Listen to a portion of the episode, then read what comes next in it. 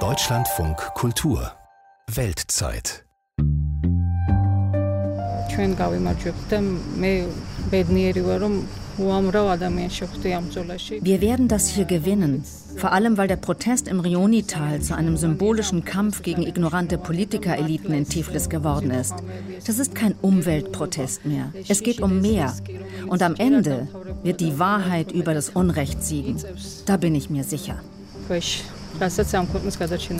Was die 51-jährige Georgierin, die gerade sprach, meint, ist das, was sie seit dem letzten Herbst vor ihrer Haustür erlebt nämlich auf der einen Seite eine riesige Baustelle, auf der die Vorarbeiten laufen am Fluss Rioni zu zwei Wasserkraftwerken samt Staudämmen.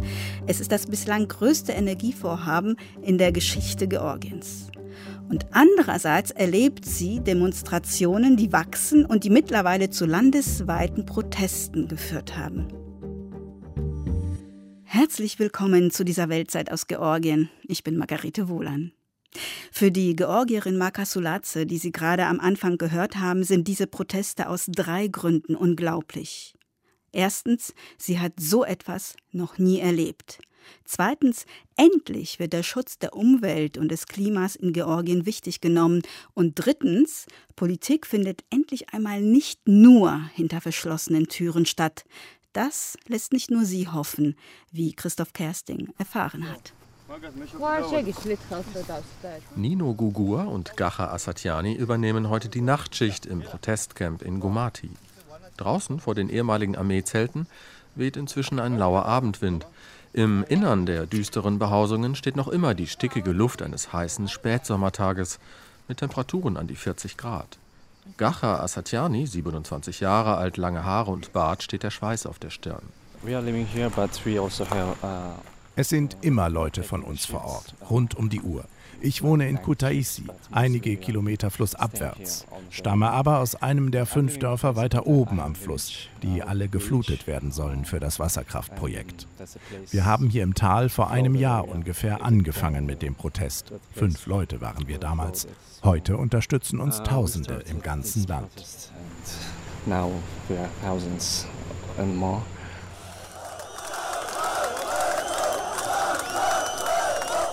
Anfänglich gab es Proteste im nahen Kutaisi mit einigen hundert Menschen. Ende Mai dieses Jahres dann zogen bis zu 10.000 Demonstranten an drei aufeinanderfolgenden Tagen durch die Hauptstadt Tiflis. Die größten Umweltproteste, seitdem die ehemalige Sowjetrepublik Georgien 1991 ihre Unabhängigkeit wiedererlangt hat. Am Anfang ging es vor allem um den Schutz der Umwelt im Rionital. Der Fluss schlängelt sich durch eine der schönsten Landschaften Georgiens. Seit vielen Jahrhunderten wird Wein angebaut, den es nur hier gibt. Vieles von dem würde verschwinden, wenn das sogenannte Namachwani-Wasserkraftprojekt realisiert werden würde, mit seinen zwei Staudämmen 60 und 111 Meter hoch. Das Rionital ist einzigartig im Hinblick auf Biodiversität, Flora, Fauna. Im Fluss gibt es zum Beispiel viele Störarten, die sehr sensibel sind und den Bau der Staudämme nicht überleben würden. Es gibt zwar bereits einige Dämme aus Sowjetzeiten in der Region, die sind aber alle nicht sonderlich groß und haben keinen großen Einfluss auf die Tier- und Pflanzenwelt. Das Namakwani-Projekt aber sieht vor, dass sechs Quadratkilometer an Fläche geflutet werden. Und das betrifft auch Wälder, die bislang völlig unberührt sind, weil es dort weder Straßen noch Siedlungen gibt. Where there is absolutely untouched forest because there was no road sagt der Energie- und Umweltexperte David Schipashvili von der georgischen NGO Green Alternative. Hinzu kommt, in der gesamten Region gibt es immer wieder Erdrutsche und Beben. 1991 etwa bebte die Erde in Racha, unweit des Protestcamps, mit einer Stärke von sieben auf der Richterskala. 300 Menschen kamen damals ums Leben, 100.000 wurden obdachlos. Und beim verheerenden Erdbeben 1988 Rund um das armenische Spitak, 250 Kilometer südlich vom Reonital, starben 25.000 Menschen in den Trümmern ihrer Häuser. Uh,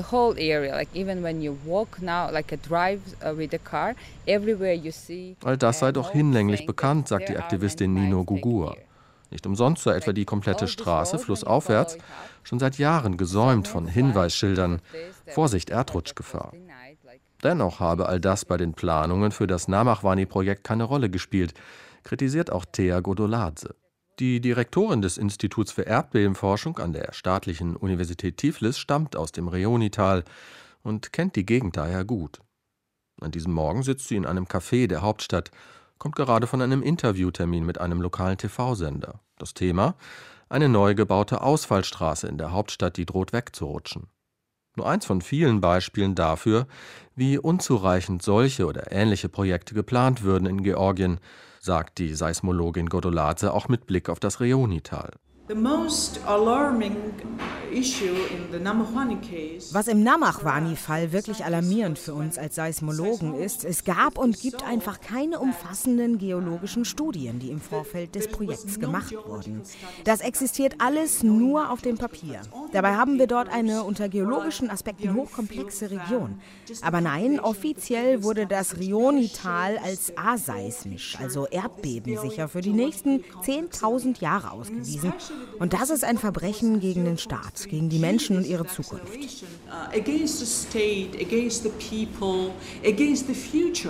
Die geplanten Dämme würden laut Godolase wohl schon bei einem Beben der Stärke 5 an ihre Belastungsgrenze gelangen. Die Folgen eines Dammbruchs mag sie sich kaum ausmalen. Eine riesige Flutwelle würde auf die nur wenige Kilometer flussabwärts liegende Stadt Kutaisi mit ihren 150.000 Einwohnern zurollen დღევანდელი მთავრობის ნომერ მინდა დავიწყო შემდეგი საკითხის განხილვით, მოგეხსენებათ, როგორც მე დავაინიციირე. Offiziell begründet wird der Bau der Staudämme damit, dass Georgien neue Energiequellen bei höherem Strombedarf erschließen müsse und sich in Energiefragen unabhängiger vom Nachbarn Russland machen wolle. Ein entsprechendes Videostatement von Premierminister Irakli Garibashvili ist auf den Regierungsseiten online abrufbar. Auf diverse Interviewanfragen zum größten Energievorhaben in der Geschichte Georgiens hat das Deutschlandradio jedoch bis heute keine Rückmeldung erhalten. Tatsächlich spielt Wasserkraft zunächst einmal eine besondere Rolle im georgischen Energiemix. Zwar deckt das Land laut Internationaler Energieagentur damit nur rund ein Fünftel seines Bedarfs ab, aber Wasserkraftwerke sind die einzige nennenswerte Energiequelle, über die Georgien selbst verfügt. Erdgas etwa, das rund 40 Prozent zum Energiehaushalt beiträgt, muss fast komplett importiert werden, vor allem aus Aserbaidschan und Russland. Mit dem Bau der Namachwani-Staudämme nun will Tiflis den Wasserkraftanteil am Energiemix erhöhen. 12 Prozent des landesweit benötigten Stroms sollen künftig von den Turbinen im Reonital produziert werden. Viele unabhängige Expertinnen und Experten aber kritisieren, das Namachwani-Projekt zeige einmal mehr, dass Georgien keine wirkliche Strategie in Energiefragen verfolge.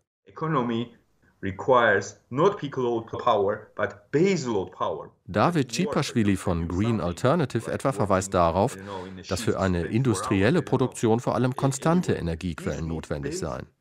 Wasserkraft aber, betont der Energieexperte, sei eine stark saisonale Energieform. Im Winter gebe es eher wenig davon, im Frühjahr umso mehr. Und genauso schwammig ist das Argument, wir wollen weniger Importe, aus Russland zum Beispiel.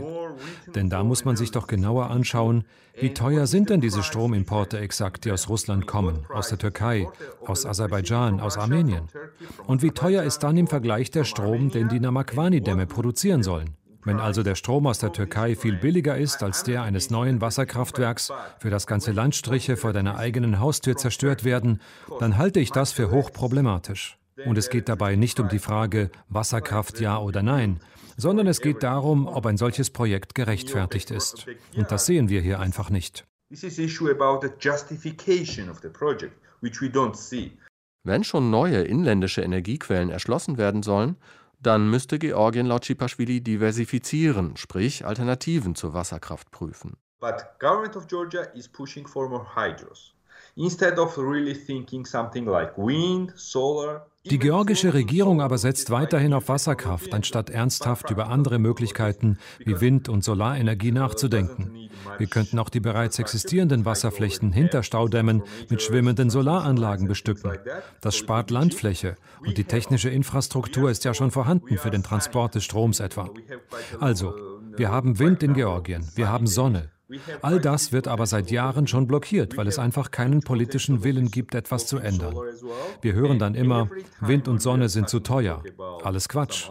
Wenn ich heute Solarenergie aus Aserbaidschan kaufe, kostet das 2,7 Cent pro Kilowattstunde. Die Kilowattstunde in Namakwani wird aber 6,2 Cent kosten und der Preis wird dann jedes Jahr noch steigen.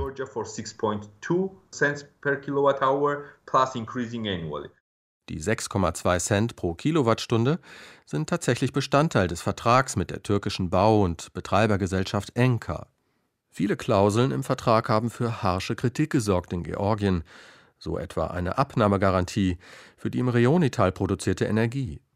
Demnach verpflichtet sich der georgische Staat, den Strom mindestens 15 Jahre lang zu den genannten Konditionen von Enka zu kaufen. Diese und andere Vereinbarungen werden nicht nur von außen kritisiert, im Frühjahr deckte eine lokale Zeitung auf, dass sogar das georgische Justizministerium den Vertrag in einer internen Stellungnahme als inakzeptabel bewertet hat.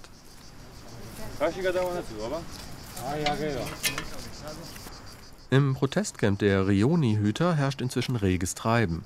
Viele Unterstützerinnen und Unterstützer schaffen es erst nach der Arbeit zu kommen, studieren tagsüber oder gehen noch zur Schule. Es gibt ein Zelt nur für Frauen unter einer großen Plane steht ein Gasherd daneben Kühlschränke. Sogar eine kleine überdachte Bibliothek haben die Staudammgegner eingerichtet. Die Zeltstadt allerdings ist jetzt fast verwaist. Das Leben hat sich auf ein kleines Plateau oberhalb des Camps und der Straße verlagert. An diesem Abend findet eine Infoveranstaltung mit Neuigkeiten rund um den Namachwani-Protest statt. Die Gespräche werden per Stream live im Internet übertragen. Nur die Technik hakt noch. Ist, äh auf einer der Holzbänke in der Mitte des Platzes hat auch Maka Sulase einen Sitzplatz gefunden. Die 51-Jährige trägt Kopftuch und ein knöchellanges Kleid, so wie viele Frauen im ländlichen Georgien. Maka hat ihr ganzes Leben im Dorf Mekwena verbracht. Es liegt flussaufwärts 20 Kilometer vom Camp entfernt. Sie ist fast jeden Tag hier. Auch ihr Haus müsste beim Bau der Staudämme geflutet werden. Doch bislang weigert sich Maka standhaft, ihr Land zu verkaufen an die türkische Betreibergesellschaft. Enka hat inzwischen fast alle für das Projekt relevanten Flächen im Tal aufgekauft. Das Land, das vorher öffentlicher Grund war, hat die Betreibergesellschaft dabei fast umsonst für einen symbolischen Preis bekommen. Auch das steht im Vertrag zwischen georgischer Regierung und Enka. Spätestens seitdem das Schriftstück von unabhängigen Medien geleakt wurde, hat der Protest gegen das 800 Millionen Dollar Projekt eine politische Note erhalten. Es gehe um Hinterzimmerpolitik, die ohne Beteiligung der Menschen und im Interesse ausländischer Investoren gemacht wird, sagt die Aktivistin Makasulate. Als ans Licht kam, was in diesem Vertrag steht, war klar, unsere Interessen, die Umwelt, das Land waren ja schon längst verkauft worden an einen ausländischen Investor. Niemand hat uns aber darüber informiert, geschweige denn uns um unsere Meinung gefragt. All das ist klammheimlich geschehen. Darum ist unsere wesentliche Forderung an die Regierung in Tiflis, Gebt den Leuten die Entscheidungsgewalt zurück, denen ihr sie gestohlen habt. Erst dann gibt es eine Basis für Gespräche auf Augenhöhe, ob und in welcher Form so ein Projekt sinnvoll ist. Immerhin hat sich die Lage vor Ort vorerst beruhigt nachdem es in der ersten Jahreshälfte immer wieder zu gewaltsamen Zusammenstößen mit der Polizei im Tal gekommen war. Viele Aktivistinnen und Aktivisten wurden ohne weitere Begründung verhaftet und erst nach Tagen wieder auf freien Fuß gesetzt. Und aus ihrem ersten Protestcamp weiter flussaufwärts wurden die Rioni-Hüter bereits im April vertrieben. Die Polizei ist nach wie vor präsent, hält sich aber zurück. An diesem Abend stehen drei uniformierte Beamte etwas gelangweilt in Sichtweite zum Camp an der Straße, die sich das Tal hinaufschlängelt. Und vor einigen Wochen hat unter Federführung der EU ein Mediationsprozess begonnen. Regierungsvertreter sitzen hier mit Bewohnerinnen des Rionitals und Vertretern von Umwelt-NGOs wie Green Alternative an einem Tisch. Die Regierung in Tiflis, allen voran Wirtschaftsministerin Nadja Tornava, wird dabei nicht müde zu betonen, auch wenn Fehler gemacht worden seien bei der Planung und die Arbeiten aktuell ruhten, die Namachwani-Staudämme würden am Ende gebaut, daran könne es keinen Zweifel geben. Das sieht die Aktivistin Makasuladze anders. Die Proteste würden am Ende erfolgreich sein, sagt sie leise, aber bestimmt zum Abschied.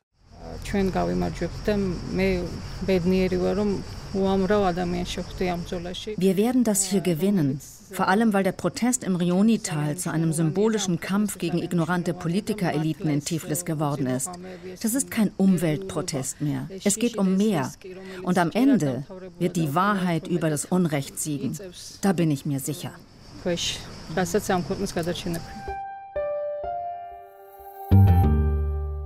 Inzwischen hat die türkische Bau- und Betreiberfirma Enka ihren Vertrag mit der georgischen Regierung gekündigt.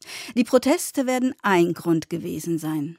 Die Regierung aber betont, dass man weiter im Gespräch mit Enka sei und dass es nicht bedeuten muss, dass das Ganze gestorben ist. Wofür aber stehen die Proteste und wie haben sie sich bei den Kommunalwahlen, die am 2. Oktober in Georgien stattfanden, ausgewirkt? Sonja Schiffers leitet die Heinrich-Böll-Stiftung in der georgischen Hauptstadt Tiflis, die zuständig ist für die Südkaukasusregion. Hallo, Frau Schiffers. Ja, hallo, vielen Dank für die Einladung zu diesem Gespräch. Gerne. Woher bezieht Georgien seine Energie für die 3,7 Millionen Einwohner, Frau Schiffers? Wie viel davon ist aus eigenen Quellen und welchen? Kohle, Gas? Wie viel ist regenerative Energie? Und wie viel davon wird tatsächlich importiert? Mhm, ja, also 2018 hat Georgien ähm, tatsächlich nur ein Drittel seines Energieverbrauchs durch die eigene Produktion decken können und der Rest ist importiert. Die Importe kommen vor allem aus Russland, Aserbaidschan ähm, und aus der Türkei, insbesondere im Fall von Strom. Ähm, bei den Gasimporten kommen sie hauptsächlich aus Aserbaidschan und nur zu geringen Teilen aus Russland. Und in der Reportage wurde ja bereits erwähnt, dass Wasserkraft die einzige nennenswerte heimische Energiequelle ist, die ca. 80 Prozent der heimischen Stromproduktion ausmacht. Der Rest wird vor allem aus Erdgas äh, generiert. Und was aber bemerkenswert ist, ist, dass Wind- und Solarenergie immer noch verschwindend gering vorhanden sind im georgischen Energiemix. Dazu kommt äh, auch eine gewisse Fahrtabhängigkeit, ähm, die Georgien zu den Wasserkraftwerken treiben zu scheint, denn äh, mit ihnen hat man jahrzehntelange Erfahrung aus der Sowjetzeit. Windenergie hingegen ist neu, es fehlt an Know-how und auch auf Druck aus der Bevölkerung ähm, für eben nachhaltige Energieformen. Und aus diesem Grund stellen die Namachwani-Proteste eben auch eine ziemlich ähm, beeindruckende Entwicklung dar. Sie sagen nun, die Expertise für Windparks zum Beispiel, die fehlt. Ähm, ähm, Wasserkraft hat mehr Expertise in Georgien, hängt auch mit der Geschichte zusammen und Sowjetzeiten.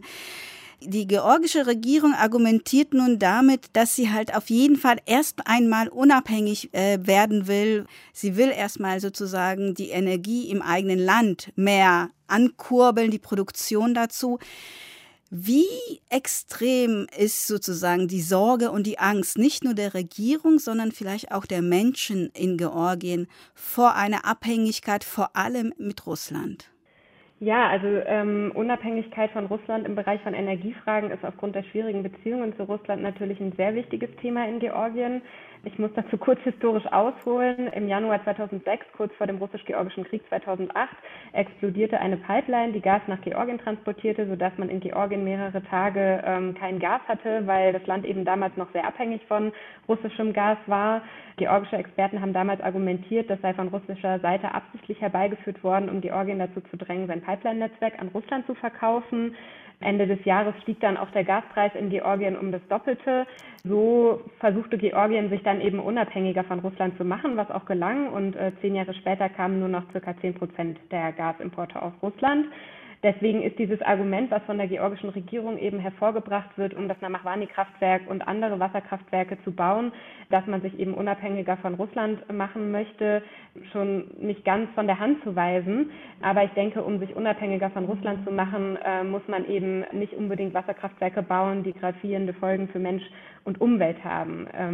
Und es ist gleichzeitig eben auch fraglich, ob äh, die Rechtfertigung des Baus mit der Unabhängigkeit von Russland wirklich so glaubwürdig ist. Denn in anderen Bereichen wird eigentlich nicht so viel getan, um Russlands wirtschaftliche Dominanz im Land einzudämmen. Schauen wir nochmal auf die Proteste, von denen in dem Beitrag die Rede ist. Die Demonstranten sagen, ihr Kampf sei auch ein Kampf gegen ignorante Politikereliten in Tiflis.